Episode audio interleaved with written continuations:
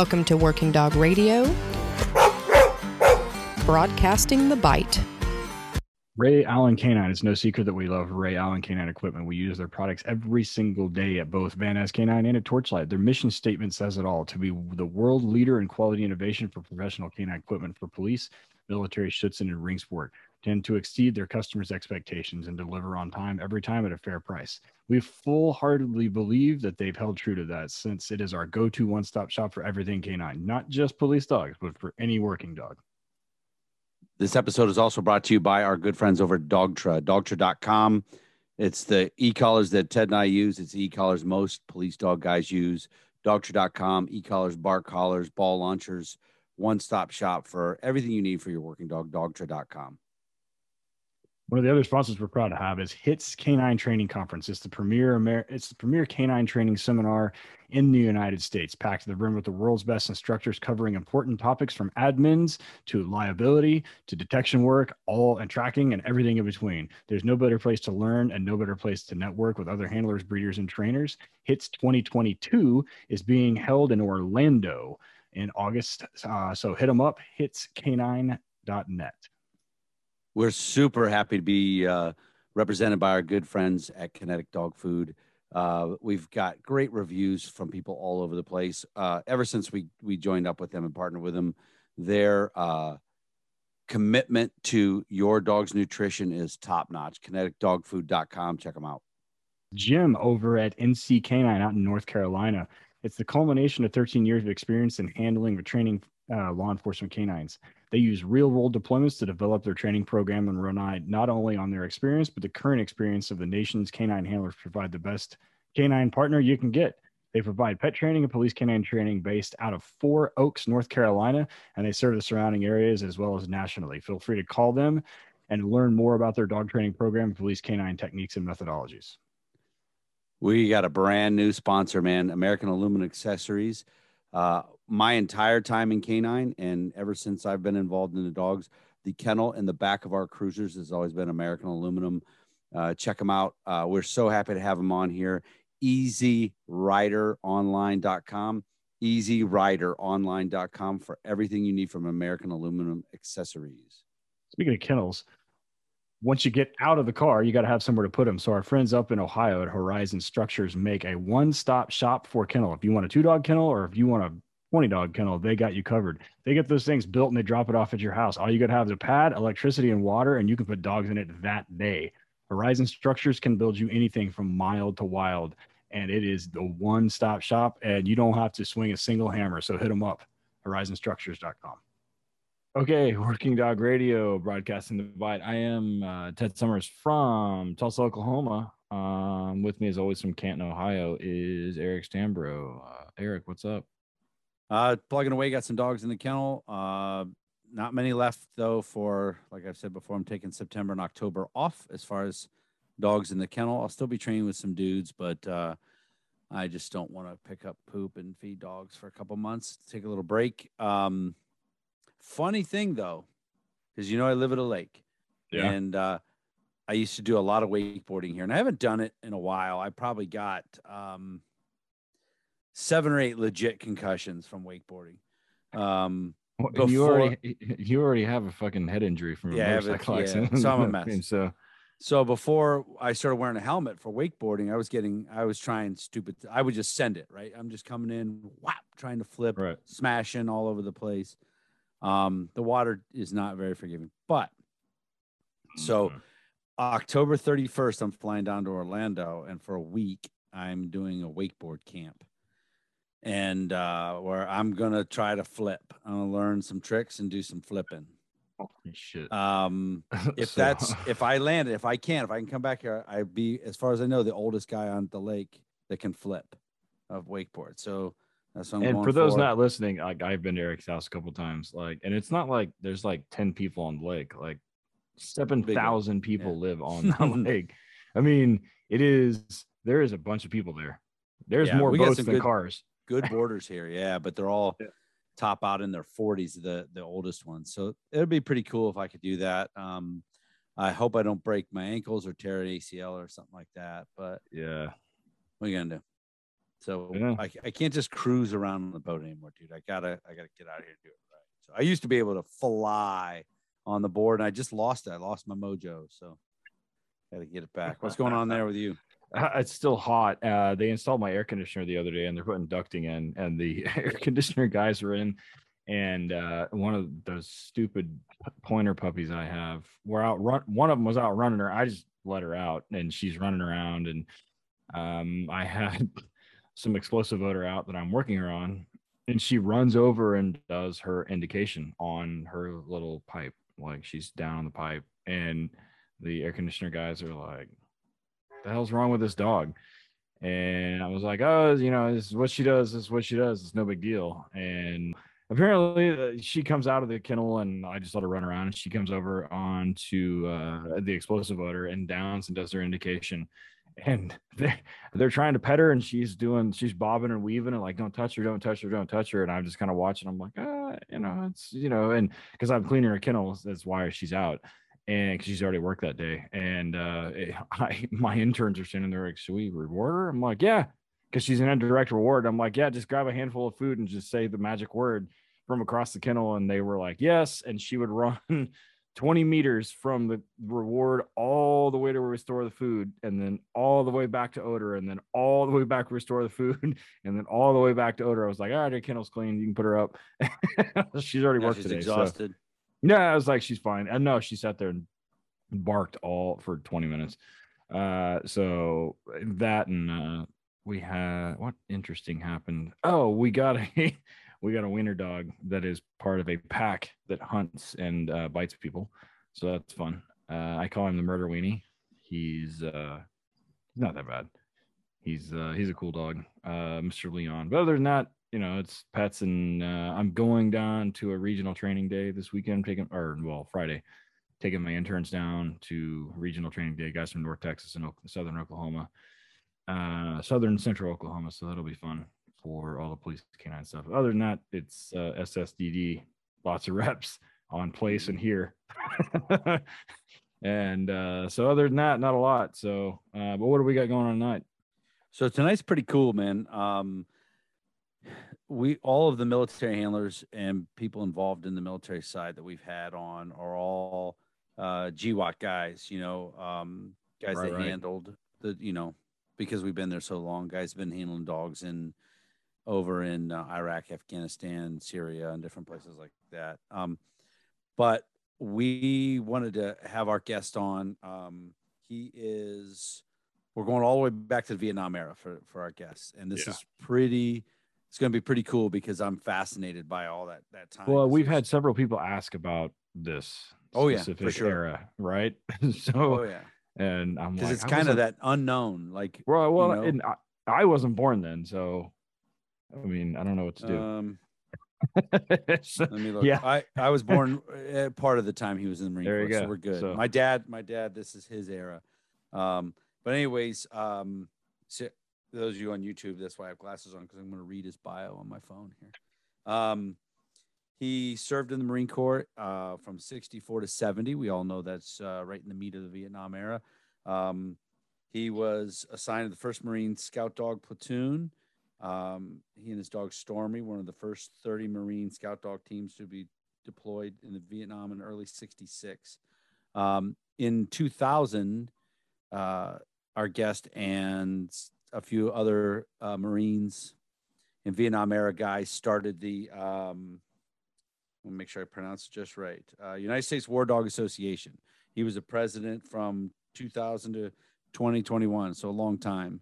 Um, it's a really cool organization, and when, if you look at this when when this comes up on YouTube, you can see a ton of things in the background behind him in his office and all the memorabilia. And they have been helping um, military working dog teams ever since they kicked it off, sending care packages, sending letters, sending support, help, um, all kinds of great things like that. Um, they they do that through their Operation Military Care Canine. The program is amazing, and it's definitely something that's well needed. And um, people that I've talked to uh, um, from the military working dog world said that it's very well respected and um, appreciated, like really appreciated that type of stuff. So, uh, without further ado, the uh, chairman of the board of the United States War Dog Association, uh, Ron I- I- Aiello. Ron, how are you, buddy? I'm great. It's good to be here.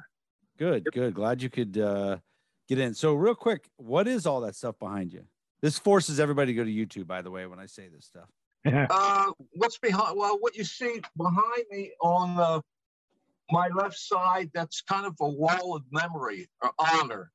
Mhm. It's the uh, men and women who uh, were killed in action over in the Middle East. And on the side wall are all the dogs that were killed in the Middle East. And uh, well, we have photos all over of the different Oh, dog yeah. teams that have been serving uh, in Vietnam, uh, Korea, World War One. One dog from World War, yeah, one dog from World War One, which was uh, Sergeant Stubby, Oh yeah. and it's kind of like a little museum here. Yeah. uh, we try to teach people about military dogs, what they've done in the past and what they're doing today. Um, so that's why I have it all set up like a museum, so I could teach people about military dogs and their handlers. Yeah, it looks Uh, a lot of people still don't know that we have military dogs. I don't know where they're living under a rock of Yeah, I know, sort. I know, I know. So before we get into your background and everything like we usually do, uh, let's talk about something we were talking about before we started recording. Yeah. This is kind of like a one of those things that comes up because of the moment. Um today is August 30th. Um when this airs it'll be September 13th Third, ish. I think. Yeah. So um the people listening to this are- are well aware of the um what's going on half a world away and the August 31st deadline. Um there is a picture floating around and it's a bunch of crates in front of a ANA helicopter. Um and I have been working dogs all day, pets and police dogs, and dealing with my interns and everything else. And so uh, there, there's a like a misconception that there's a lot of um, military working dogs left over there. I, I've been in contact with some contract guys that, and girls, females, that got out several weeks ago, and they did not leave any military. Like in no MWDs, MPCs, or combat assault dogs were left by the U.S. military. I know we left a lot of other shit there, which is not outside the scope of this conversation. Uh, but they were not left there. The dogs were not left there. So the picture, um, I, I when somebody sent it to me, I was like, if that's part of the ANA thing, like those may have been dogs left by the ANA. Like I get it, I can see that, but those are not U.S. or they are not contract dogs, right? So Ron, what's your you've been in contact with some people that you're that had some very like people are super worried. I'll put it that way. Uh, I contacted, uh, well, actually, he called me uh, Rich Farkas. He was uh, at the, the DOD. He was actually uh, in charge of all the military dogs for all branches of the military. He retired just this past year. And he gave a call over there to the DOD about the dogs. And he was assured that all the dogs, military dogs, were out of Afghanistan. And I believe the contracting dogs actually left first about two weeks ago. So I've seen these photos. I've had people calling me up about uh, there, there's military dogs left behind. There's 70 of there, 70 of them, and they need money to bring them back. And the one lady last week, uh, she said, "I've already raised eleven thousand dollars," and I told her, you know, give the money back. Uh, then a person from the AKC called me, and she had the, she got the same story, and she was ready to donate ten thousand dollars. And I said, please don't do it because the dogs are not there; they are all back. What you're seeing are stray dogs that rescue groups. There, there are several rescue groups in Afghanistan Yeah. that have been rescuing these dogs, and that's the dogs that you're seeing photos of the rescue dogs. They're not military dog and they are not contracting working dogs. Yeah, that's It's Good very to hear that. it's very Yeah. deceiving. right. No, it's Oh, super that's a surprise. Something deceiving on the internet. no, You're right. Yeah. So I and I, my initial comments were like we should be a little more worried about getting um people that aren't there or that are there that don't want to be there out rather than and I and I knew that all the, the dogs came home. Um I know um I, I was been in contact with a couple of handlers handlers that were over there um and they're like oh hell no. And on top of that i i they had like some kind of golden retriever looking thing. It's like what is that? And he was like oh it's a rescue. This just kind of wandered onto the airfield. I'm like what are you doing? They're like oh we're gonna bring him home. I'm like what? Okay. They're like we're gonna put his ass on a plane. I'm like all right all right fine. They're like we're gonna stick him on the back of one of these c-130s or whatever whatever's coming out of here and he's gonna fly out with everybody else. And i said oh okay fine. But i know that and they had um uh how can I say this? They had uh, the dogs there to help kind of screen and do whatever and some other things and um, to get people kind of go through to, to get onto flights and get out and whatever else. So um, I I didn't have any doubt that they were going to bring those dogs home. There's no way, and if for no other reason, then they're still considered U.S. like property. But then we left a bunch of other shit there. So I'm not like I was like, well, they're not gonna, uh, you know, and I I, just don't. Eh, but so I got a ton of messages the last two days. I woke up to an inbox full. I'm like, oh fuck. I, people are asking me, and I'm like, I don't know the answer to this. Like, what who do I ask? So I ask a couple dudes, and they're like, no, they're that's not. It's all contract. All the contracts in the military dogs and CWDs, MPCs, MWDs, uh, combat assault dogs are all out or have left or were not left. Yeah, it's, it's like rescues, and like I said, if it was A dogs, it wouldn't surprise me. But um, there was another Middle East country that had kind of a similar problem, and you know, but eh, by and large, they're they're out. So for everybody that's seen that photo, there are no hell. There may be cats there. in some of those crates. Well, I mean, we got a bunch of dogs here, so like, worry about them. like, yeah, we're full. we need to worry about we don't need to worry about dogs in Afghanistan, not that aren't ours. So, but anyway, so cool. There we go. Yes, there we All go. Right, Ron. So let's let's talk about your background a little bit. Where are you from? Where'd you grow up? Uh, well, I grew up in Trenton, New Jersey. Mm-hmm. I can tell. I can hear that. Uh, there's some Trent, Trenton folks who are going. I know. Right. Boom, got it. So, uh, did you join the uh, Marine Corps right out of high school, or? Uh, about a, about a year after high school, I joined. I was 19. Uh, I enlisted in the Marine Corps. I wanted to be a Marine since I was probably eight years old. Uh, my uh, grandfather was a Marine in World War One. My uncle was a Marine in uh, Korea, uh, and I felt that I should follow suit. And so, first opportunity I had, uh, joined the Marine Corps in uh, July '64. Uh, went through basic training, ended up in uh, Camp Lejeune, North Carolina, and uh, I guess it was uh, late '65 that they were asking for volunteers to go to dog training school. And at completion of the dog training school, be assigned to a restricted area. And I thought, well, you know, Vietnam was starting to build up. And what better way to go to Vietnam than with a dog by my side? So uh, I volunteered and uh, went to Fort Benning, Georgia for three months training. Uh, there were 30 of us, and we trained for three months. And then they put us on two C 130 planes and flew us right over there. Um, we were over there in about, about four days later. So we went from Georgia with the cold weather to uh, Vietnam.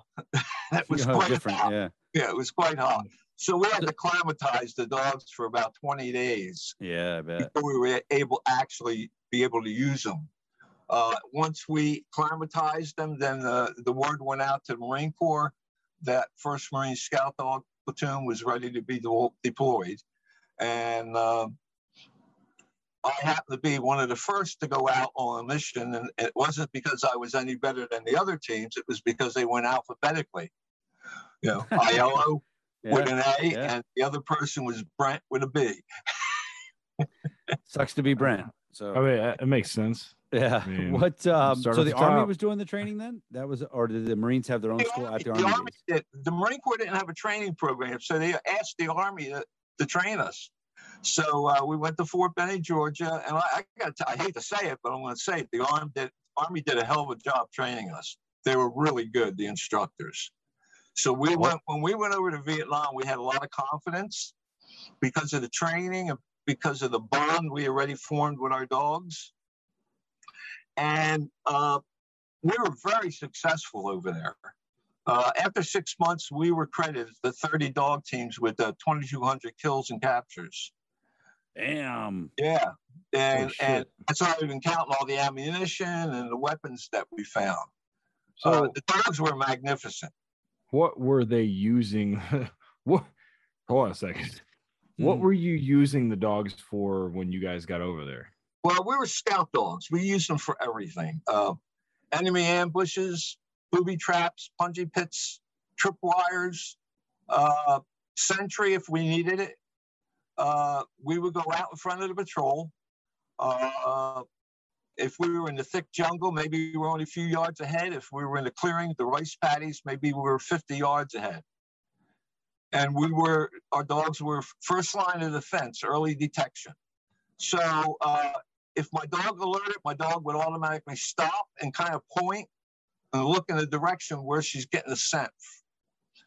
I would automatically kneel down by her side and, and talk to her, ask her, What do you see, girl? What do you see, Stormy? And try to decipher what she's trying to tell me, which it could be, uh, you know, at 11 o'clock, 300 yards, a possible enemy am- ambush or a, uh, a landmine or a booby trap up up the, tr- the road a little ways. Uh, matter of fact, my first patrol uh, had to uh, search two villages. Search the first one, which I would go into the house with Stormy. She would sniff around. If there was nothing there, we would come out, and then I would tell the Marines behind me, all clear, so they could go into that house and move things, open drawers, and not worry about some explosive going off. Mhm. So we went through the whole village, nothing. So I'm leading the platoon uh, behind me uh, down a trail, and I just come out into a clearing, Stormy and I. We took about two steps. She stopped and she looked up to the right flank. Well, as I said, when she alerts, you go, you kneel down by her side. So I started to kneel down, and as I started to kneel down, the sniper's bullet went right over my head and missed me. So she picked up the sniper in the tree. Could have been, I, I doubt she smelled them. It was probably some kind of sound that shouldn't have been there. Mhm. The, it could be a rifle safety being taken off. It could be a twig breaking, but she alerted to it. And it was enough for me to, to realize she's alerting to some kind of danger. So that was my first patrol. So I knew definitely well Oh, she was going to work Holy with me. So tell us about Stormy. Like, what kind of dog was Oh. German Shepherd. Uh, when I met her at uh, Fort Benning, she was 18 months old, young. She was a baby yet. she? Yeah. Uh, we trained for three months. Um, we started with basic obedience, advanced basic obedience, which was hand commands, nonverbal commands, uh, and then that was up close. Then we did it like 30 feet away, and uh, once once we they felt that we had control of the dog, then we started to scout, train as scouts. And what we do is we set up a, a patrol, fake patrol Mhm. send one of the Marines out earlier and hide hide out in the woods, and then we'd set up a, a, a fake squad patrol, and we would lead lead the patrol. And you, you knew that the, the the Marine or decoy was out on the left flank side because that's where the wind was coming from. And and if the dog passed went too far and wasn't picking anything up, the person out there, the decoy, maybe break a, a twig make a little bit of noise to get her attention.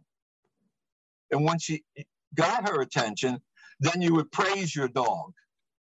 Good girl, good girl, Stormy, pet her and praise her. And then, then the person would jump up the decoy and start running and make noise and then chase after him. It's like a game. So now the next time you're running that patrol, your dog's kind of looking for something because they know they're going to get praised. they're going to get to Mhm. run after this idiot. Uh, and eventually, the dog starts sniffing and listening for everything in front. and it just automatically they would smell the scent of the that that decoy out there uh, in the field, hiding in the field. But they loved praise. They loved to have praise, uh, and and that's what it was a game to them. What would so I always like to ask this because we've gotten guys that were early GWOT, late Syria, different deployments.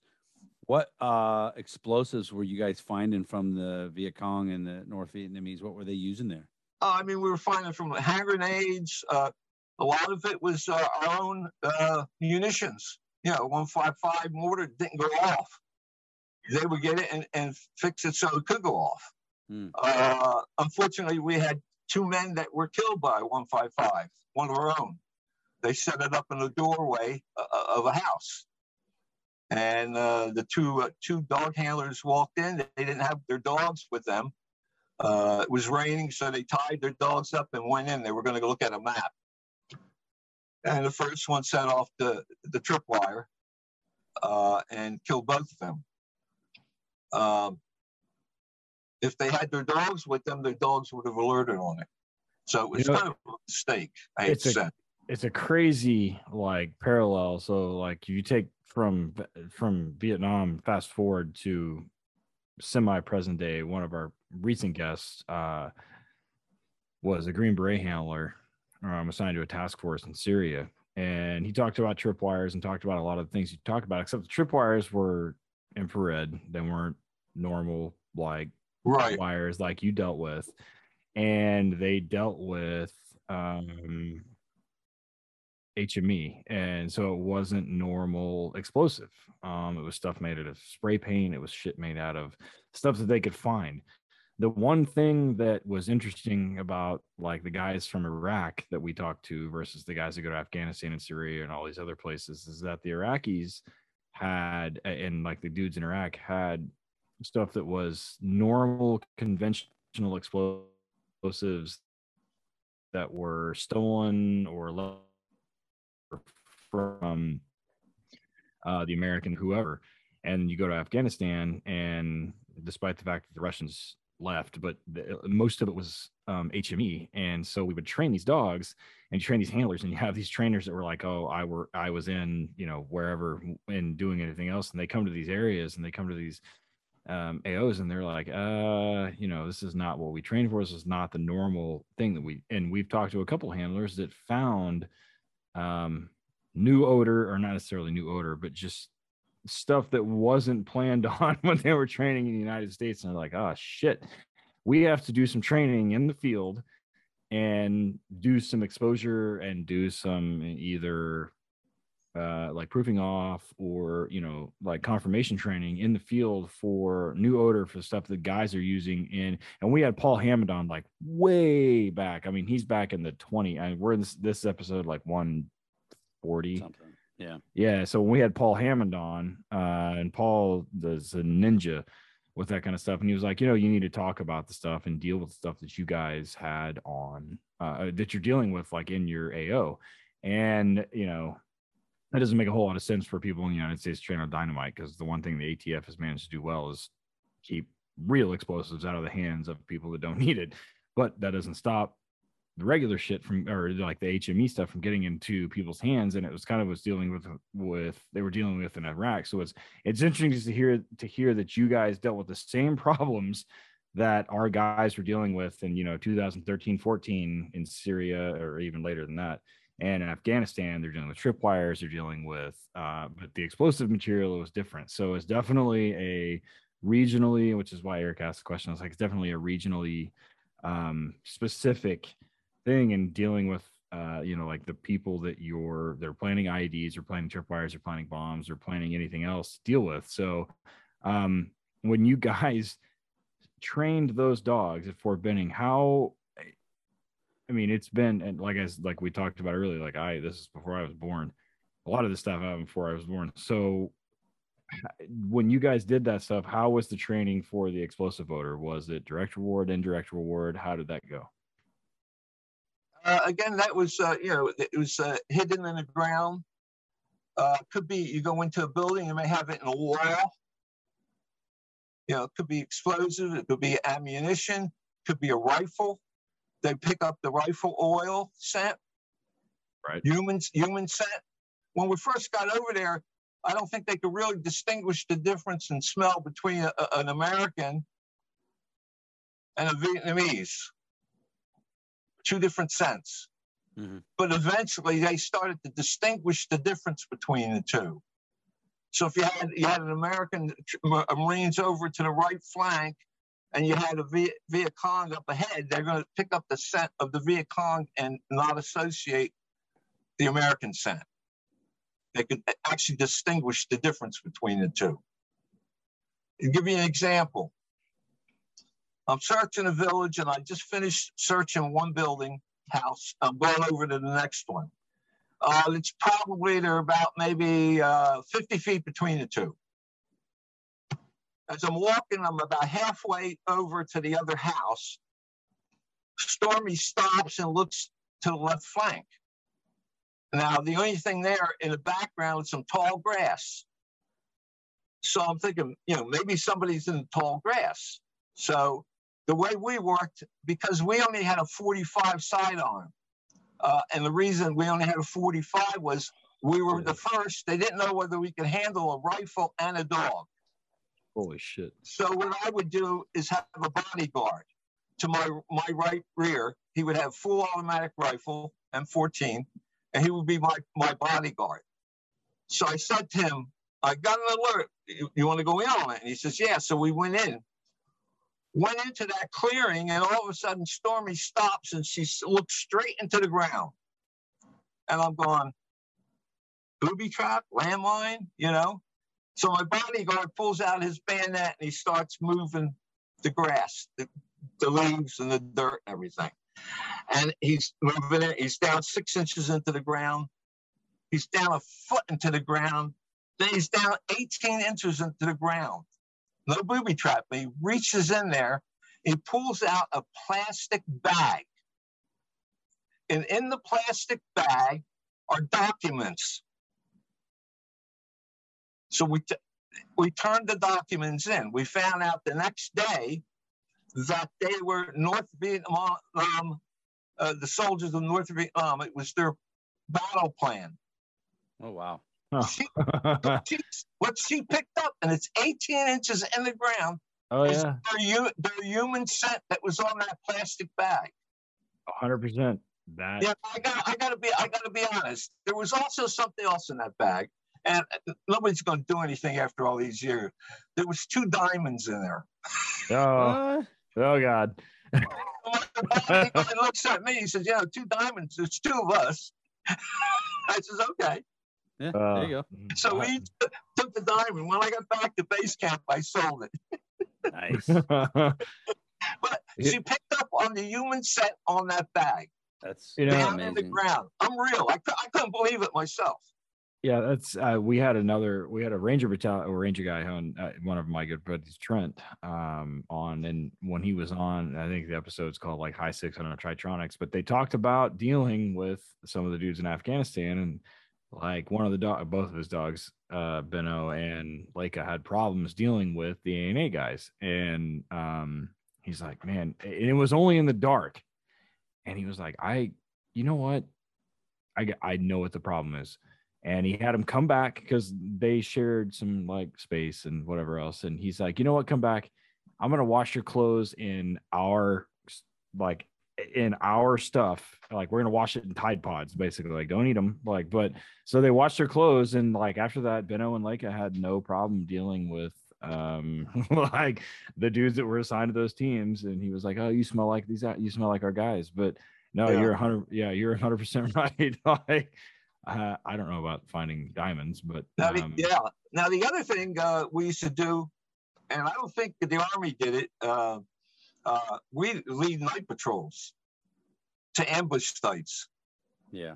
In other words, uh, one example is uh, uh, Intel said there was a Viet Cong going through a certain area by an old cemetery, a few clicks out. So when it got dark, uh, we moved out, and uh, my friend Mike Obrander and his dog Candy, they were leading the patrol. I was pulling up the rear, and then we switched off and and I was leading, uh, and it was kind of a. You ever watch the Benny Hill show? Oh yeah. Oh yeah. the whole night was like a Benny Hill show. Yeah. So we're going, and then, then the, the wind changed, so I took the left flank, and then I walked into something and was, and then my bodyguard sh- sh- had sh- lit a, a flashlight. I walked into a spider web, and the spider web was right by my left hand, by my head, and I jumped back so fast, I think I pissed my pants almost, because I hate spiders. Mm. uh, So then we go down and we make a right flank. We got to go down a ravine up the other side, and it's muddy, and I'm slipping and I'm sliding. And Stormy's up there already, and uh, on my six foot leash. So I told her to stay, and I was kind of hoping she could help me up a little bit. Finally got up, and once we got up, we realized we lost one of the Marines that was pulling up the rear. So the, the wind changed again, and we put one of the Marines out front. And now, now we're at, at about 10 o'clock at night, 10:30 at night, and all of a sudden you hear, "Halt, "Who goes there?" And I said, "Holy shit, we're gonna get killed." Yeah. It must. th- th- This Marine must have just got off the boat. What had happened is he walked out into the clearing at the same time a Viet Cong walked out into the clearing from the other side, and they looked at each other. And all the Marine could think was, "Halt, who goes there?" Well, he shot the Viet Cong. Luckily, the Viet Cong had a uh, a rifle with the wrong ammunition, so it wouldn't fire. Nice. So we got out, got out to the ambush site, set up and everything. We were there several hours. Nothing happened. So we led led the patrol back, and we found the Marine we lost. What had happened? He stopped to take a piss, and when he looked up, we weren't there. And the reason was we made a right flank and went down that ravine and up the other side. So he hid, he hid in the bushes until we came back. Heck yeah, man. I mean, it was just, you know, it was a hilarious night. Uh, and there were other nights like that. I mean, nothing happened. You know, it wasn't it wasn't always that you had combat. Yeah. So when you guys get there, when you when you uh your um scout dog unit gets over there, did they blow you guys all over the country? You're going with this group, you're going with that group, or did you just get hoard out constantly with whoever wanted, or how did how the requisition work for you guys to go They, with well, it was only 30 of, us, 30 of us for all of the Marine Corps, I Corps.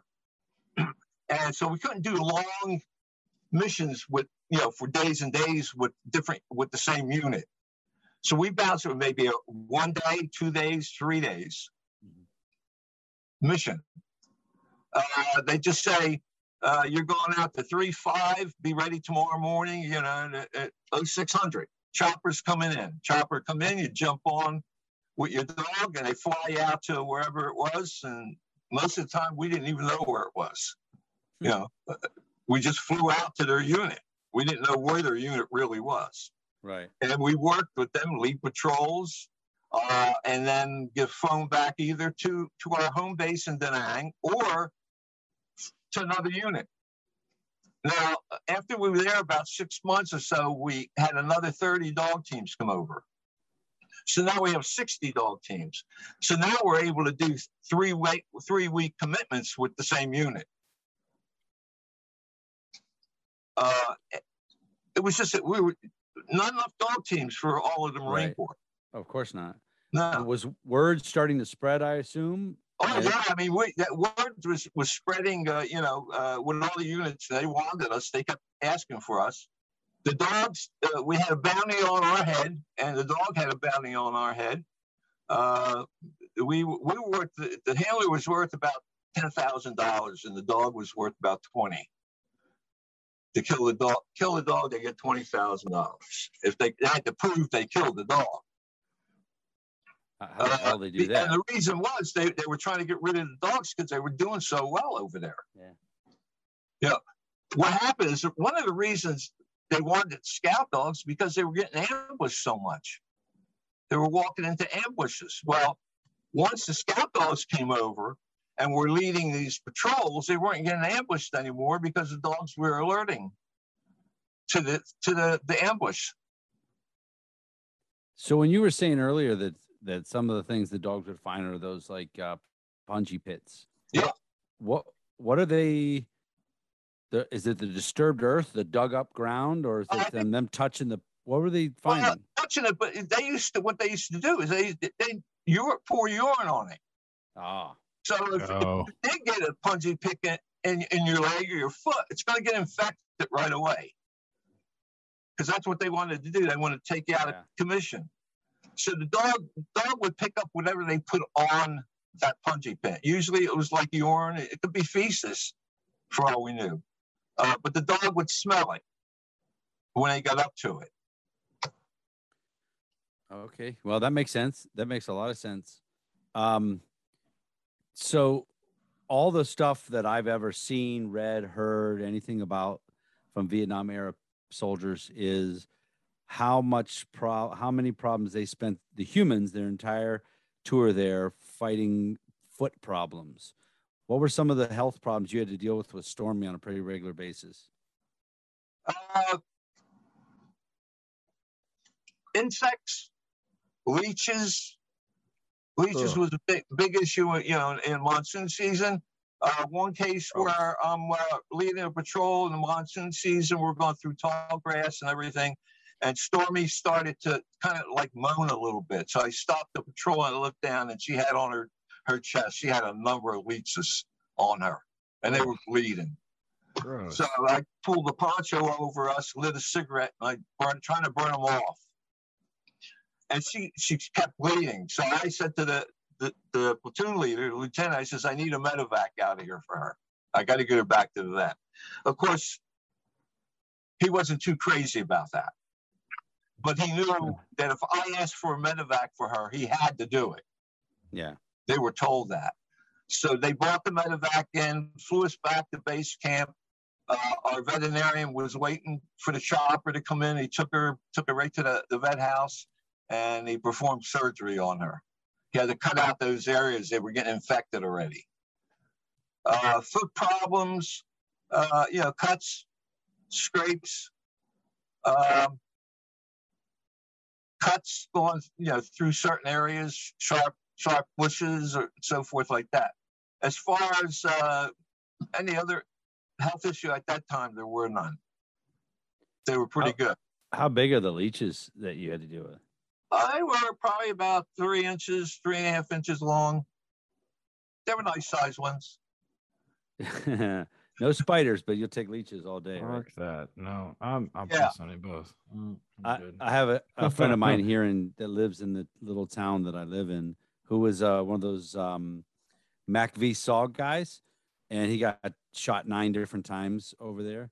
And he said the uh, the worst wounds he ever had were he got shot, and then the leeches got into the bullet wounds before. Yeah, they I heard that myself. out. And it's just horrible. He said it, he said that damn near got him out of the military. It was so bad. The the gunshots were, of course, what they were, but he said the leeches were the worst part. So Stormy uh, did the whole tour with you. Yeah, 13 month tour. And um, when it was time to leave, uh, uh, when we were over there about nine months, they started to train another 30 Marines at Fort Benning with training dogs. Mm-hmm. And then they were just going to fly over and relieve us. Uh, it was probably six or seven of us. We wanted to extend for another tour uh, as dog handlers, and they wouldn't let us because uh, we had 30 replacements coming over, and that would mean six or seven of those handlers wouldn't have a dog. So Yeah. they said, no, you can't. You, you can extend it as a, a Marine grunt, but not as a dog handler. We said, no. I said, I'd be glad to st- do another tour with no problems, as long as I'm with my dog. Uh, so, so we didn't stay. So I met, I met the handler. Uh, they gave us a day notice, let us know the handler was coming in the next day. Handlers came in. I met the handler who was taking over Stormy. Sat down with him for a couple hours, and then shook his hand and said, "Good luck," because he only was going to have about two weeks, maybe three weeks tops, to learn everything about Stormy, and then start to go out on patrols. See, I had three months of training with Stormy. Right. Right. before Whoa. going out on patrols. And your Uh, first we, had, patrol. we had the advantage. yeah. Yeah, you get thrown in the deep and- end of the pool on your yeah. first Yeah. first And deployment. that's why I shook his hand and wished him good luck. You know, Fuck uh, but they did good. I uh, I met each handler that she had after I left. I have met them, and she was. Uh, I met them. The last one was 1971, and she was still over there leading patrols, finding explosives. So she, I was very proud of her. She was doing a good job saving lives. Um, that's a lot of work, man. That's that's a lot of work for that dog. Um, so when you came, point before, after you're done. when you're over there, um, was so the first thirty dogs that went over there were they was it all German shepherds or were they using Uh, some there- other stuff? mi- mixed German shepherds. They were mixed. I mean, we had one that had Great Dane in it. We had a one that was had some Eskimo in it. You know, they were these dogs were all donated Hmm. to the Wow. military. These are all Yeah. somebody's pets at one time. Yeah, that was Stormy, I believe, was uh, from Indiana originally, and I did Prob- write the, the family. prob- We wrote back and forth for a while. she's probably from Bond Lake. Yeah, he, went, he was in the in then. Yeah.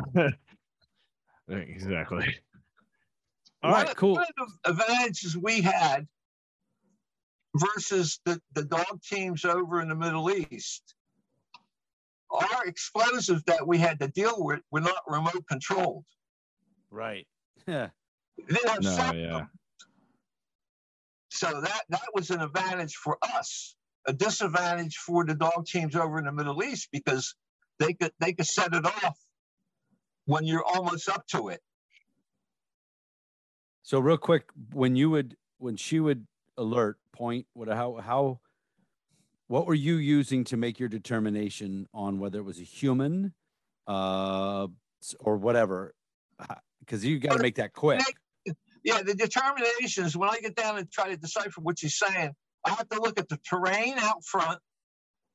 I have to feel the wind, what direction it's coming from, how it's coming. Usually we want it the wind be- between, uh, say, 10 o'clock and 2 o'clock, preferably. Okay, so we can really get the scent in the air. But then we'd have to look also out front. What was the terrain? Was the, was the tree line, you know, a certain way? Could the scent have been coming around the other side of the tree line and we're picking it up? So you had to you had to look at all of that to make that decision. Yeah, that's like uh, doing math and shit right there in the middle of the field, and hoping that no bullets mean, come. I Yeah. think that's one of the most important parts is when you get down and you're, you're trying to decipher your dog. That's kind of a life and death situation. You got to kind of call it right. Because if you call it wrong, uh, somebody might get killed. Oh, for sure, for sure. Yeah. Um. well, all right, we're gonna go ahead and this is pretty cool. We're gonna go ahead and take our first break. When we come back, we'll uh, Yep. see what uh, post Vietnam was like and and how we ended up getting into the association. So stick around. We will be right back. We have a long-standing relationship with the guys over at Hits Canine Training Conference. Uh, it's truly America's premier canine seminar. It is the largest. It is the best. Um, they cover every important topic in the canine industry. Hundreds and hundreds of vendors, thousands of canine people there. Everybody you know in this industry is there. Ted and I will be teaching. Hits 2022 is being held in Orlando, Florida, August 16th to the 19th. Also, check out their website, hitscanine.net. They have other classes that they're putting out online, uh, Zoom classes, and all kinds of other things. They're offering in person classes leading up to Hits 2022, Orlando, Florida, August 16th to the 19th. Check it out, hitscanine.net. Everyone knows me knows that I live on chicken nuggets and Coors Light. So uh, that doesn't mean your dog should though. Um, our friends at Kinetic um, are make it a, a point to fuel working dogs, and they know that it can be tough, and they need high quality food, unlike me, to give them energy and the nutrients that they require. I just subsist on air and you know Coors Light, which but the dogs can't. They actually have to work. So for that, we asked Kinetic, and Kinetic has come up with a great balance of healthy meats and grains, and is made specifically for working and sport dogs. They have a full line of foods and supplements available, and they've been working to perfect their line for thousands of dogs in hundreds of departments across the U.S. You can buy it locally online or at Tractor Supply, or you can get it at Chewy. So head over to their website, kineticdogfood.com, 513 615 6904, and get them on the socials at Kinetic Dog Food. So probably the number one product I've ever advertised for or used that set that does what they say is Quick Derm by Vet Care.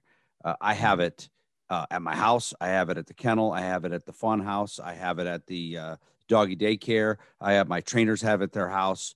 It is unbelievable how it works. You guys have all heard Ted and I talk about it, how we've gotten tagged by dogs or dogs do, you know, if you're dealing with working dogs, weird stuff happens, right? Cuts that, how the hell that happened?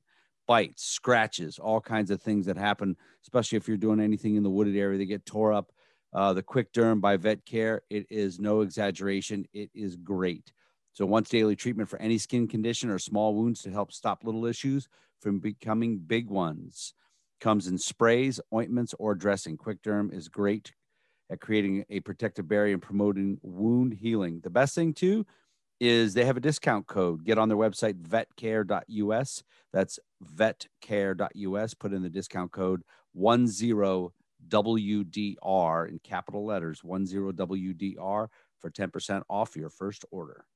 These next guys uh, have actually been on the show and we instructed at uh, the first uh, Tripwire conference down in Florida. Uh, Jim O'Brien was a guest on the show. Uh, and he runs NC Canine, who has now come onto the show as a sponsor. Um, Jim's been around for quite a long time, about 13 ish years uh, with experience handling and training law enforcement canines. Um, he uses real world deployments to develop training program and not rely only on their experience, but current experiences from most of their national canine teams and handlers to provide the best canine partner that you guys can, purchase. They provide pet training and police canine services based out of Four Oaks, North Carolina, and they serve the surrounding areas. Feel free to give Jim a call, a text, carrier pigeon, however you want to get a hold of him uh, to to talk to him about police canine training or pets and techniques and methodologies. So hit him up at 919 438 0141 or J O'Brien. That's J O B R I E N at NC, letter K number nine dot US. Check the show notes. We'll put it there. All right, everybody. We are back. Working Dog Radio, broadcasting the bite with uh, Ron Aiello from the Vietnam era, uh, talking about his dog Stormy and some.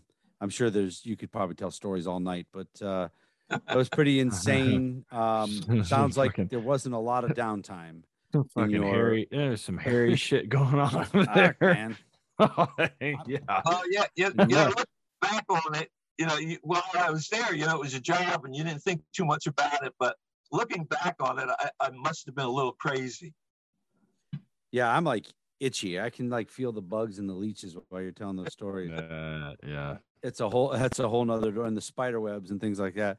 So uh Stormy stays with the next with the next handler. Um, you rotate back. Where did what happened to you after that? That's interesting. Hmm. There's 42 Marines in our unit. 30 of us are dog handlers. 41 of them got stationed close to home. The 42nd one, which is me, got sent to Key West, Florida. And I live in New Jersey. it wasn't close to home. Not at all. Not at all. And then I finally figured out when I enlisted, I enlisted in Miami. so they just looked at where I enlisted and figured Key West, Florida, which was a good uh, thing. I love Key West, Florida. Not uh, bad. Uh, U.S. Not... Naval Base, Marine Barracks, was there mm-hmm. a, a, year and a half before. Yeah, year and a half there. Uh, Marine Marine uh, you know, security for the base. Uh, it was good duty. Uh, met my wife down there. She was working for civil service. And we got married down there and uh, moved to New Jersey after I did get out of the military. Did you have trouble coming down after such a high operational pace? Oh, yeah. Did I? I think I think most of us did. Well, first of all, you you don't have the real Marine Corps structure when you're in, in a combat zone. You can do a lot of stuff that you normally couldn't do in the States. Uh, so getting back, I had that attitude, which, which I had to get rid of Mhm. and, and get back to being a straight Marine again. So I, I had some some problems a little bit uh, with our commanding officer at Marine Barracks, but we straightened that out. Got that straightened out. Uh, yeah, and then I got I got for about ten years after I got out, I bounced around from job to job. I just I couldn't stay in one place Yeah. I, you know, if I stayed a year, it was a year too much for me. Uh, you know, I moved back to Florida, moved back to New Jersey, moved back to Florida, went to California, moved back to Florida, you know, uh, and I did that for almost 10 years. And my wife put up with me. Uh, so it took 10 years for me to actually settle down. And then I still had to deal with my PTSD. yeah. Did they even understand that back then? No, No. No, I, I had gone to the VA when we, moved up here. I went to Philadelphia. They didn't understand anything. I just stopped going to them. Uh, it wasn't I didn't go to the VA until God maybe 15 years ago. Uh, I had a good friend from Vietnam. He kept saying, "You got to go to VA. It's changed a lot." And I- and he kept pushing me, and I finally said, "All right, I'll go." I made an appointment. Went to it was at Fort Dix, New Jersey. Uh, and I have to say they were terrific. I still go to them, and they're they're still terrific. Uh, they take care of me. Surprisingly, you know, because you hear so many bad things about the VA, and a lot of them are probably true, but I have not had that bad experience with them. Um, when you were moving, bouncing back and forth to Florida, was that during the winter? You like, screw this, I can't take another one of these winters? You go to Florida? you know, it didn't make any difference uh, No, weather-wise, season-wise. because every single winter here in Ohio, I'm like, I need to get the hell out of here. I just I just would just get to the point where I, I said I tell Judy I said we got to go we have to move and I'd say let's let's go back to New Jersey let's go back to Florida and she'd say okay you know and, and we would just I mean we'd sell everything and go So after that 10 years, when you settled down, did you kind of focus in on one kind of uh, career path there at that point? uh Occupation wise, I mean? yeah I, I'd always been working for somebody and I just couldn't get along you know and so uh, I had worked one year with my uncle when I first got out of the military he was an auctioneer and I worked with him uh, setting up the auction, buying buying the merchandise and everything. I did that for a year, and and then I was in the food and beverage business for a number of years, restaurants and, and bars. And I was never satisfied. I always wanted to do something with my hands. Uh, so for one year, I did work uh, in Trenton at a dental clinic to be a dental technician. So that, that taught me how to make things, you know, create things. Mhm. So uh, my uncle, who I was not working for anymore, came over to me and he asked me if I could fix this bowl from a bowl and pitcher set. I said, yeah, I'll give it a shot. So I went out, I bought some supplies and I restored it, put it back together, made it, did some painting and everything came out pretty good. And I said, wow, maybe this is something I could do. So I practiced and practiced and bought more materials, and I did that for about six months. And then I got my own business, antique restorations, restoring china, porcelain for dealers, museums. Did it for 32 years. And that's Yeah, when I that's when I settled down. That's amazing. That's, Actually, that's this- really this- neat.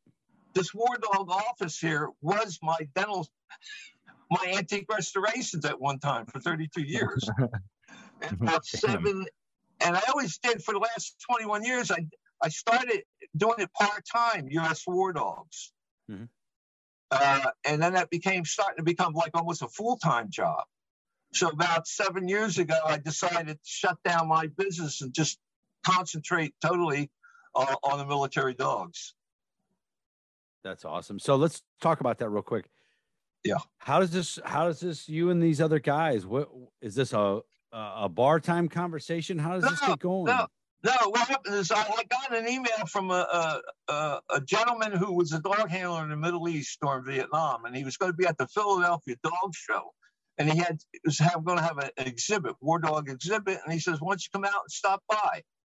So I did, and he, of course, she sent emails out to other dog handlers up in New Jersey, New York, Pennsylvania, and so we did a couple dog shows with this guy, and then we there were four other dog handlers. Uh, one was an Army Scout dog handler. The other three was uh, Sentry Dog Air Force. Excuse me. And um, we said maybe we could do this, put an exhibit together. So we did, and we started to go to dog shows and dog events, just telling people about what the dogs in Vietnam did for us. And it, it really went over well. Was received very well from the, the general public. So then we decided, you know, why don't we start fundraising and uh, create the first state war dog memorial in the country? So we picked the New Jersey Vietnam Veterans Memorial up in Holmdel, New Jersey, uh, for the site, and we got permission from them. And then we started the fundraise for it. It took six years. We raised the, the funds for six years. And then in uh, June of 2006, we dedicated the the first state war dog memorial. In the meantime, 2003, they start to send troops over to the Middle East. Mm-hmm. And I just remember when we were over in Vietnam, we didn't have any support. We didn't get care packages. We didn't get letters from strangers. Know, I got I got my grandmother sent stuff over. You know, yeah. family members.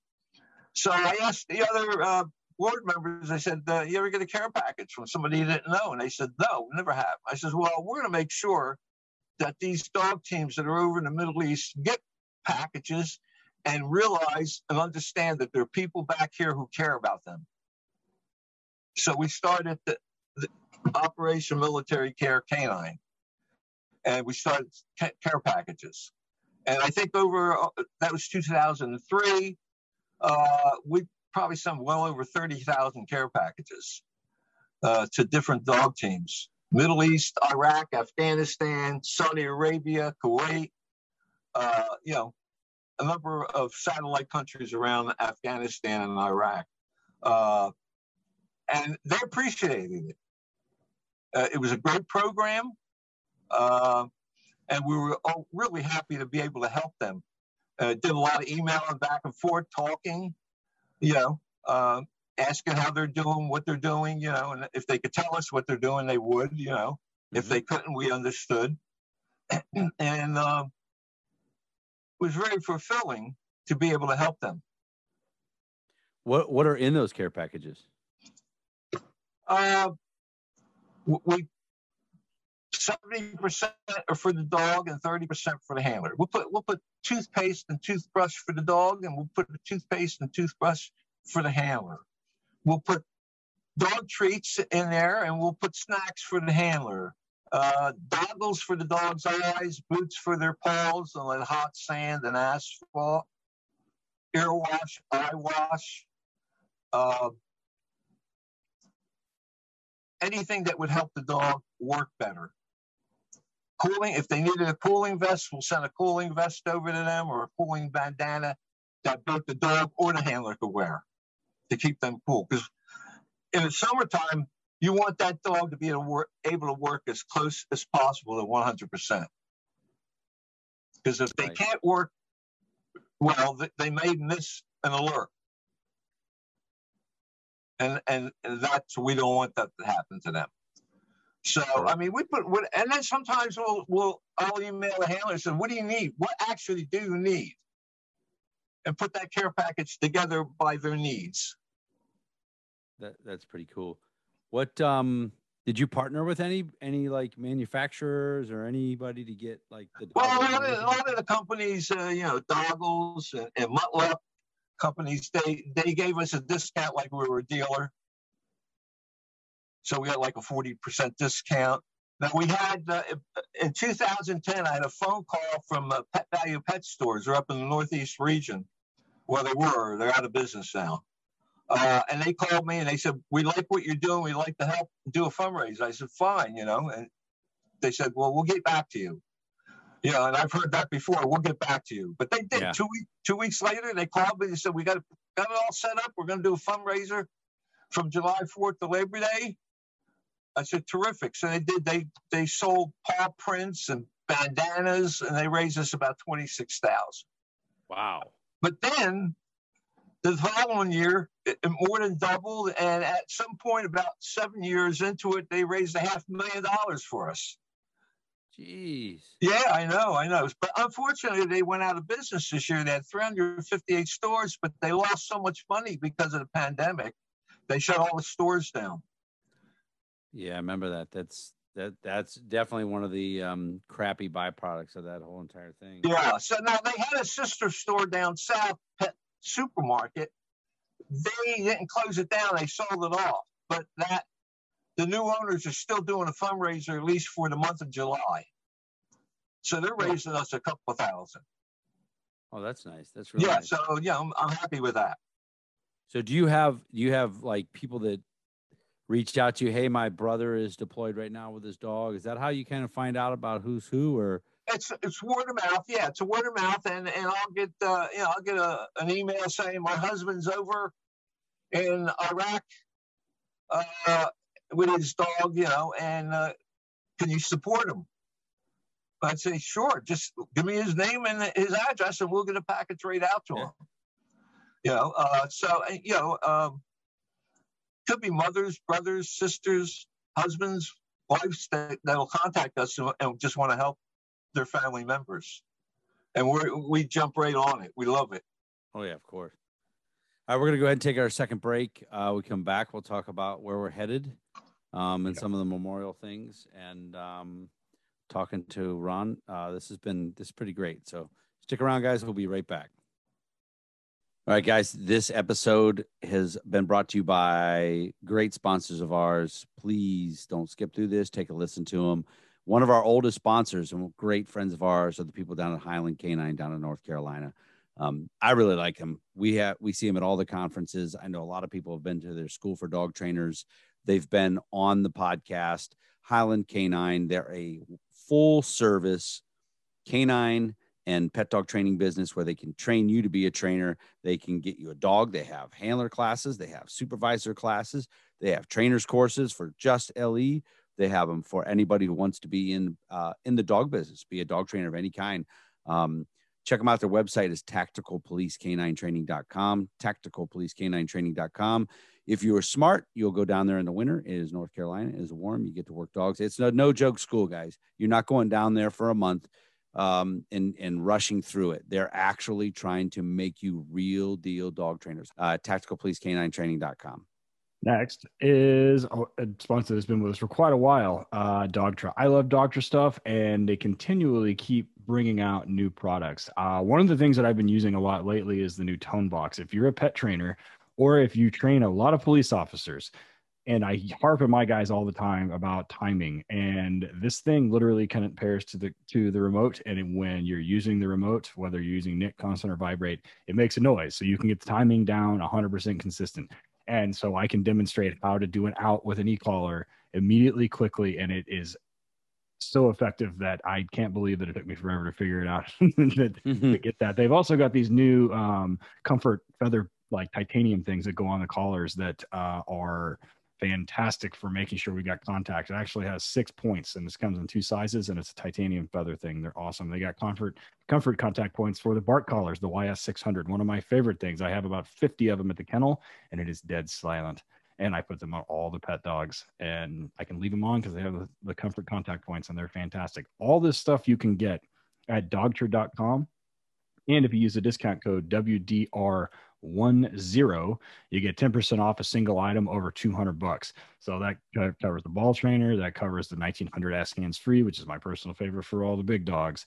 Uh, it covers the two dog system, uh, the 202C, which I use for the two dog pet guys, and fantastic. So dogtra.com or go to at dogtra official on all the socials. That's Facebook, Instagram, all those places. So hit them up, dogtra.com.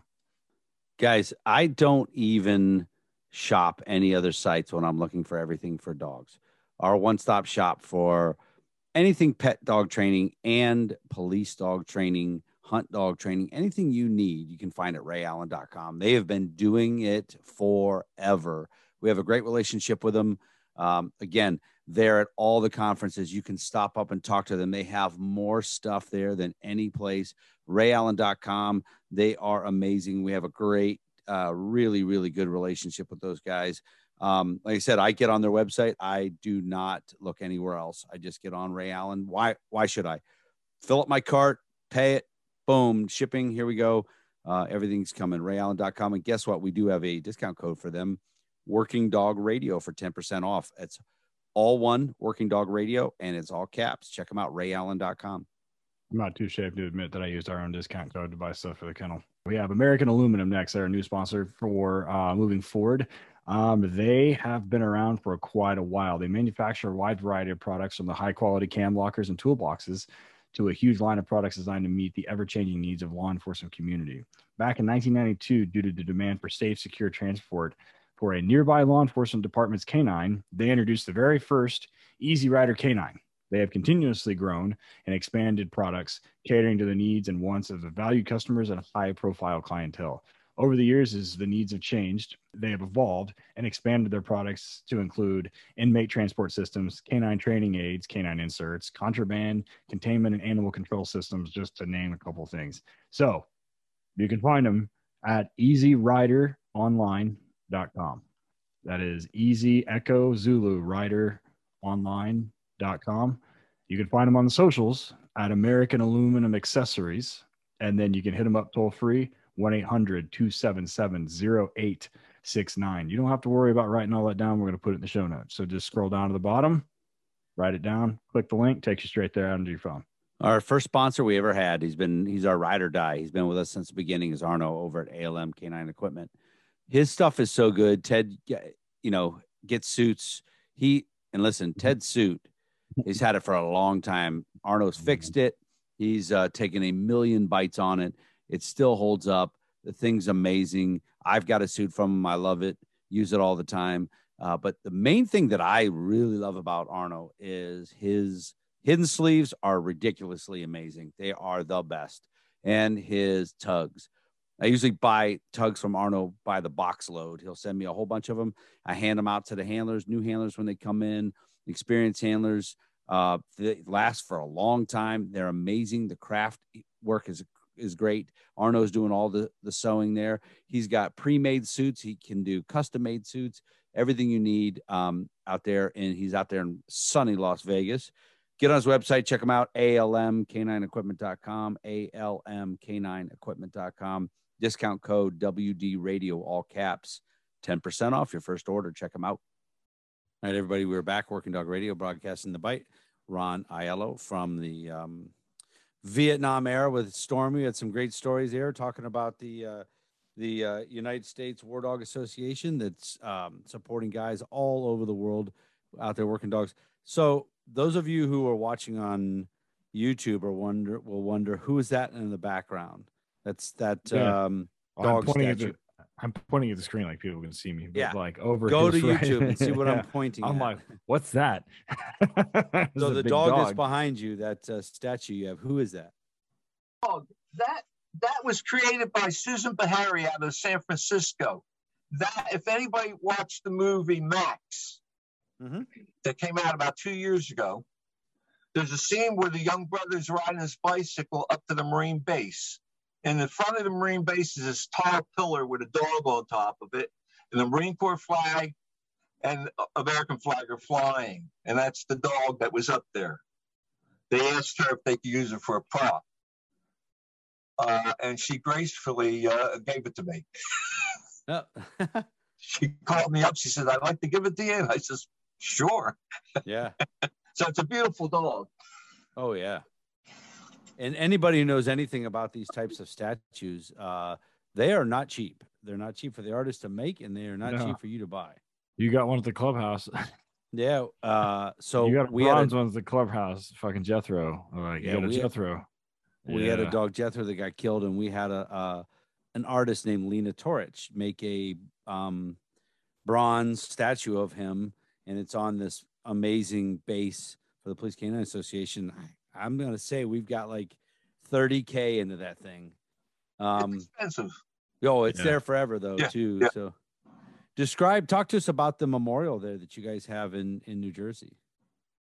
it's a dog and a handler, and uh, the the dog is at full alert, and the handler is kneeling down by his side with his right arm over the dog, and that's what I would have done. And and uh, kind of saying, "What do you see, girl?" Ah, It's it's a little larger than life size, and I wanted that with the dog and the handler in that position because that's that's the most important part of scouting is deciphering what that dog is trying to tell you. And uh, Bruce Lindsay from New Jersey created. He did a fantastic job for us. Uh, his he really got into it because his brother was a Vietnam vet. Nice. Is the handler wearing a Vietnam era? It has a Vietnam era gear would have been the Yeah. gear that I wore uh, out on patrol. Um, I'm gonna back up real quick, and Ted and I Yeah. ask this all the time. Yeah. So, what gear were you like? Were you a 30 foot leash guy? Were you a 10, 5, 6, Six. 50, six foot? weren't, weren't allowed to work off leash and weren't allowed to work with a 30 foot. You had to be six foot leash all the time, never off, leash. And what that really did was at night on a night patrol, that made a difference because when Stormy, I told, I put the harness on Stormy and, and snap on that leash and I tell her search girl, she would go out front. She'd almost be pulling my arm out of my socket Oh yeah. if she alerted, the leash went slack because she stopped. So if I couldn't quite see her real clear, I could feel her and know that she alerted. And you could be right there, like I, depending on where the Six feet wind away. is. She could be damn near standing Yeah, on yeah, the I dude. mean, fucking six feet away. You hope you had some moon up there to give you some light. Oh my gosh. Yeah, but that's how I was able to tell if she alerted at night. Is that the, Man. the, it would, the leash would slack Hmm. on her on me? with this with this fucking COVID shit, like being six feet away from people, I, I am I'm all about being more than six feet away from people. Believe me that. So like running a dog on a six foot leash, other than walking and maybe some like narcotics work, I'm like, nah, they can get out in front of me. It's good. yeah, Yeah, man. Not allowed to be off leash. I run a 50 foot line during tracking with fucking green dogs. I'm like, no, get out in front of me. Go on. I'll be behind you. I'm let me catch up, bro. But running a six foot line tracking, no, I'm good. like, nope. especially if the dog, especially you're saying those dogs had a like they were getting rewarded for killing them. I don't want to be anywhere near them. like, and then if you're the handler, I don't want to be anywhere you either.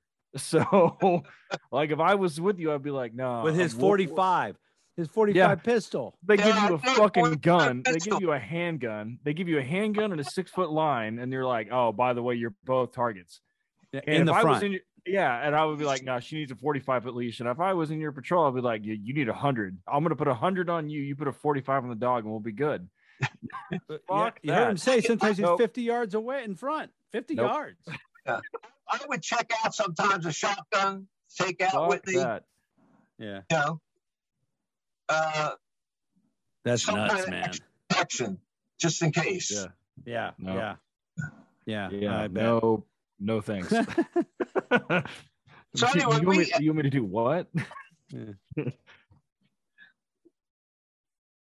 So with the memorials, have you guys um put memorials anywhere else? Have you helped Oh, uh, build did- some for other people? Just last year, we put some someone very special, Arlington National Cemetery, Nice. Woman's Memorial at Arlington. It's the gateway to Arlington. Uh huh.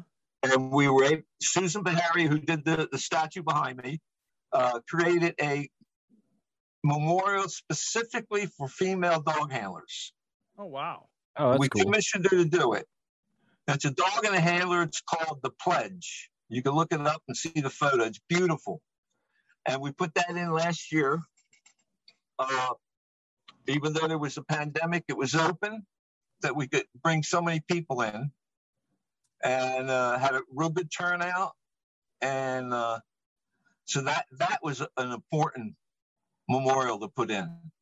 Yeah. Uh, we worked uh, with uh, the Women's Memorial there at Arlington for a year and a half to get it approved. uh, and uh, we dedicated it last year.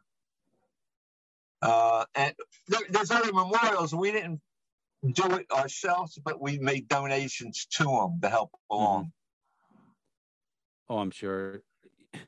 I tell everybody, you know, it's those people who are in like the uh, western part of the country that don't come this way very often um, are really missing out not getting to Arlington to see. I've been there a few times. Um, Yeah, I've- been there twice. Yeah. It's unbelievable. Uh, I remember I ran the Marine Corps Marathon and we run through Arlington, and I'm running with a pacer, and we're running. I'm reading these things as we run by them. Oh, And next thing I know, the pacer's way up there because I'm damn near walking. I'm just and it, and it's Yeah. every time I've been there, it's blowing away. But now I'm gonna have to go back just to see the pledge there. yeah, you Yeah. definitely have to see it. That's that's pretty It's- amazing. It's one. I think it's one of the most beautiful uh, war dog memorials in the country. Yeah. What um so unrelated to dogs, how powerful for you is the Vietnam Memorial that they have there? In DC, Yeah. um, I've been to it a couple times. I, the only reason it really I get emotional is because two of my friends are on there on that Yeah. wall. The two guys from the uh the, The two guys from 55. uh, my unit, yeah, Vietnam. yeah. Uh, it, it's uh, when I when I found out about it, it was kind of a shock because I had just come back from from a mission, Mhm. put Stormy up in the kennel, took care of her and everything, and I was walking back to my tent, walking around to the front of it, and somebody said to me, "Holt and Shepard are dead." And I, I just kind of froze in place, and I, I, it, it, I still remember it. Brian just sent me a picture of uh, the pledge memorial. Okay, Bro, that thing is gorgeous. is yeah. it? That thing is amazing, man. Very touching, very powerful. one of my uh one of the guys that's local here is a marine handler um he Wow. his name's anthony marquez and we're trying to nail him down to come on uh he's doing a, video project um he's got some other stuff going on. Great dude but there there was a, a thing rolling around um i have to look at it but it had to do with some GWOT guys um that were killed.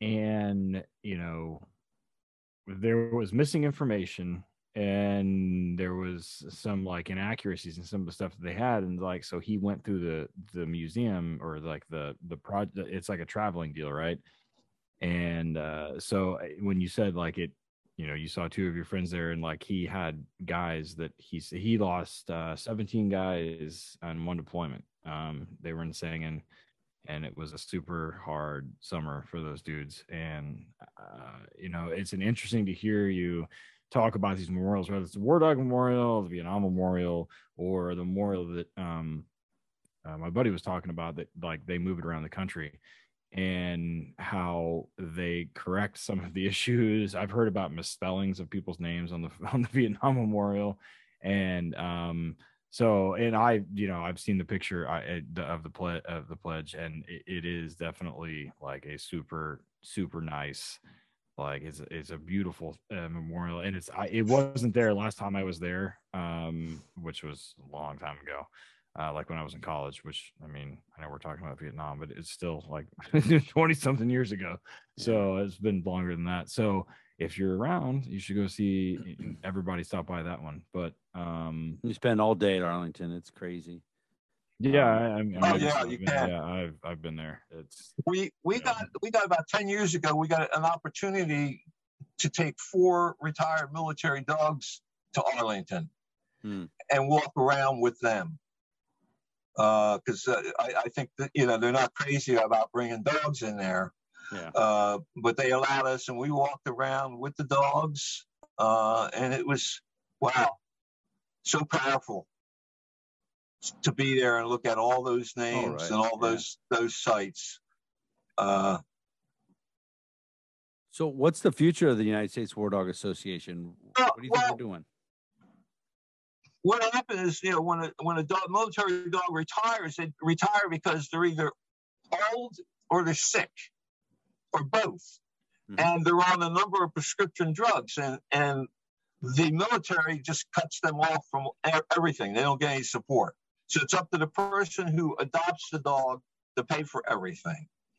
So uh, a woman had called me up, uh, must be six, seven years ago, and she said we adopted a military dog a year ago. I love, I love my dog, but I'm at a point where do I put food on the table, or do I buy prescription drugs? And I says, well, you you need to do both.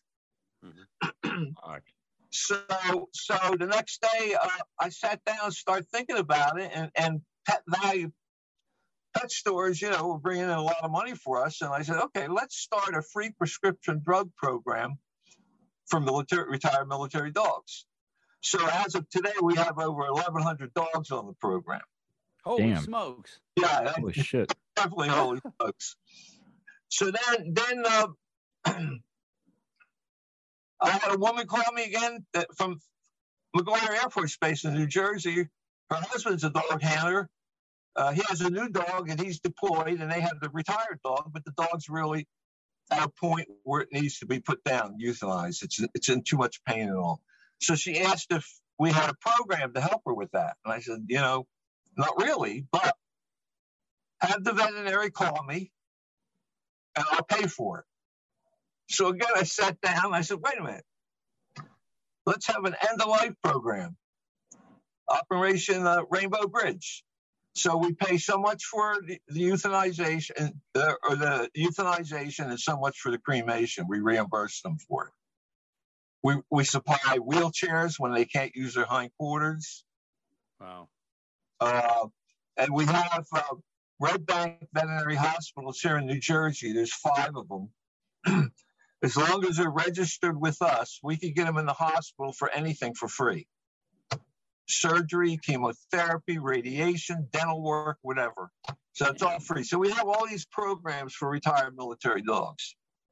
I've stepped down now as president, and Chris Willingham, a Marine uh, who served 20 years in the Marine Corps, 17 years uh, out of the 20 in the dog field, dog handler, kennel master. And uh, I've known him for probably about 10 years. And he came down to the best choice to take over the organization. So I asked him about two years ago if he would do it, and he said he was honored to do it. So Chris now has been president now since January 1. Nice. Uh, Yeah, lead- Chris is actually- leading the Marine. What's that? yeah. Chris is actually um after this one, after this interview, Chris is actually our next interview. Okay, So, great. yeah. Wednesday. He's, So, he's a great yeah. guy. He's a terrific guy. Uh, very dedicated. Uh, so he's he is uh, leading U.S. War Dogs Association now. Uh, I, I, I'm chairman, but I'm kind of in the background, letting him do everything. You know, he he's learning everything and starting to run everything now. He's doing a great job, and I feel confident. You know, 20 years from now, he'll still be running it. So if people want to help you guys, wh- wh- where's the best through the website or through Yeah, they could, social go media? to, they could go to our website, uh, uswardogs.org, and there's donation uh, buttons on on the pages that they can make a donation directly to U.S. War Dogs. Uh, if they, uh, you know, they could call. If they need any information, they call Chris. They call myself. Uh, we'll be glad to talk to them and tell them exactly where the money would be going. Because we have it set up that they could designate where they want the money to go. They don't want to care packages, do it uh, health care, and the life services, you know, and, and that's where it would go. That's that's impressive, man. You guys are doing so much. Eleven hundred dogs in the in Yeah. the uh, med Just on the prescription program. Holy shit. Yeah, I was like, there are healthcare providers that don't do that with people. So I'm, I'm just, I mean, just saying, but hey, What, Bob Thompson is a co- co-founder of the organization.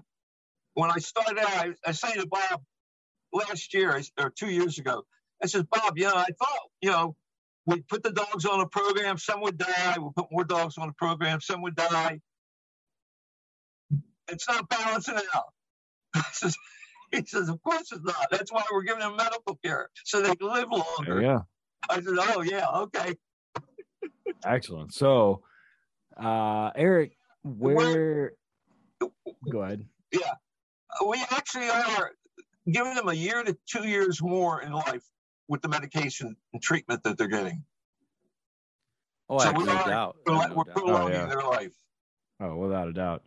So they can eat more more beef jerky and sit on the couch. yes, which is where they should be. So, um, Eric, where uh, where can we find you? Um, I'm you can find me at Van SK9 on Instagram. It's the best place. Working Dog Radio. We have our own Instagram page, working underscore dog underscore radio, working dog radio on Facebook, Patreon. Um, Yep. that's pretty much it. So, Ron, do you guys have social media? But we have the we have face we have Facebook pages, Mm-hmm. uh, uswardogs.org. We got two different groups. We got a group and a page. Uh, they can go over to that, and they can Check find that out a lot about what's going on in the world uh, with military dogs.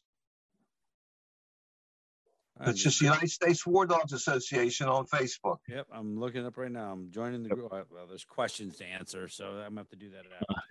After. Yeah. A lot of a lot of dog handlers post on it of their their their dogs or, or stories about their dogs. So there's a lot of information on the site, on the Yeah, Facebook I- site. I just followed it, so yeah, that's that's good. How about you, Ted? Where can you be found? Uh, Ted underscore Summers on Instagram. Uh, that's my day to day like pets and uh police dogs. Uh, and then Torchlight Pets, and then Torchlight Canine, letter K number nine, and then HRD Police Canine. Uh, and then obviously working underscore dog underscore radio for the podcast, uh, which is where we have all the stuff, which will be a post about this interview here up probably already by the time this gets done for everybody before it's even done editing. So yeah, other than that, and then obviously you mentioned Patreon. So yeah, um, Ron, this has been great, man. I mean, we we've had multiple people like, oh, you need to have somebody on from Vietnam. I'm like, well, shit, we got to find one of those guys first. So like, we found one. So uh, you know, and it's interesting because you know a lot of the things that you talked about that the dogs are used for, they're used now and for the same things, and you guys have the same problems, the same issues, aside You're- from the six. You're, you're uh, right. from You know, you go back and talk to six foot leash. back I've done. I, I I know a number of dog handlers from World War II. The war dogs, of the South Devil dogs of the South Pacific, and I've I, I've gone to a reunion with them, and their stories are exactly our stories, and our Yeah. stories their stories. It, it it's the same thing. The only difference is different time and different location, Yep. but we do the same thing. uh, and like while this interview is going on, one of my buddies that's a ranger handler that was a GWOT guy, I'm texting him and I'm like, oh, we got a Vietnam guy on. And I was like, you guys are saying the same fucking thing, except you're 40 something years apart. And he's like, Right. Exactly. and he's like, well, so he's texting me, he's like, what do you mean? And I tell him, he's like, well, no. It, so he and I, he, he- And- we're going and- back and forth. I'm like, no, it's the same thing. I promise. I So- started this, I was in my 50s when I started the organization. Right. And I was dealing with, in 2003, I'm talking about 19 year olds, 25 year olds, handlers. And Yeah. we, we could relate to each other so much because I know what they do, they're doing and they know what I have already done. So we have that, that bond between us. 100%. Yeah. there's a bond between us. We un- we we can understand each other. So it makes no difference what your age is. 100%. That's correct, So- man. Well, thank you for coming on, man. Oh, it's my pleasure. your time. I mean, I love to talk about the dogs. I mean, that's what it's all about. I'm gonna go ahead and mute my mic because Jesse's barking, and you're just gonna hear me yell at her. Shut up, like a crazy. person here in a So second. yeah, Ron, thanks for coming on. And for those listening, Thank listening, you very much. I um, appreciate it. the guy you just mentioned, Chris Willingham, Chris is on. I'm got an interview with him in two days. So that episode, this episode uploads on the 23rd. So for the or for the 13th, for those listening, The Chris Willingham episode uploads on the 23rd. So we're talking to him day after tomorrow. So yeah, but Ron, uh, I appreciate it, man. I thanks a lot for coming on and My it's been a pleasure. great interview. Yep. Thank you. Thanks a lot, guys. Thanks, guys. You got your reasons, I got my wants. Still got that feeling, but I'm too old Working Dog Radio was graciously granted permission to use this music by Brother Dege. Be sure to check him out at brotherdege.blogspot.com. That's spelled brother D E G E dot blogspot.com. Be sure to buy him a beer at Amazon, iTunes, or CD Baby, or anywhere you stream your music. Working Dog Radio was edited and co produced by Alicia Brandt.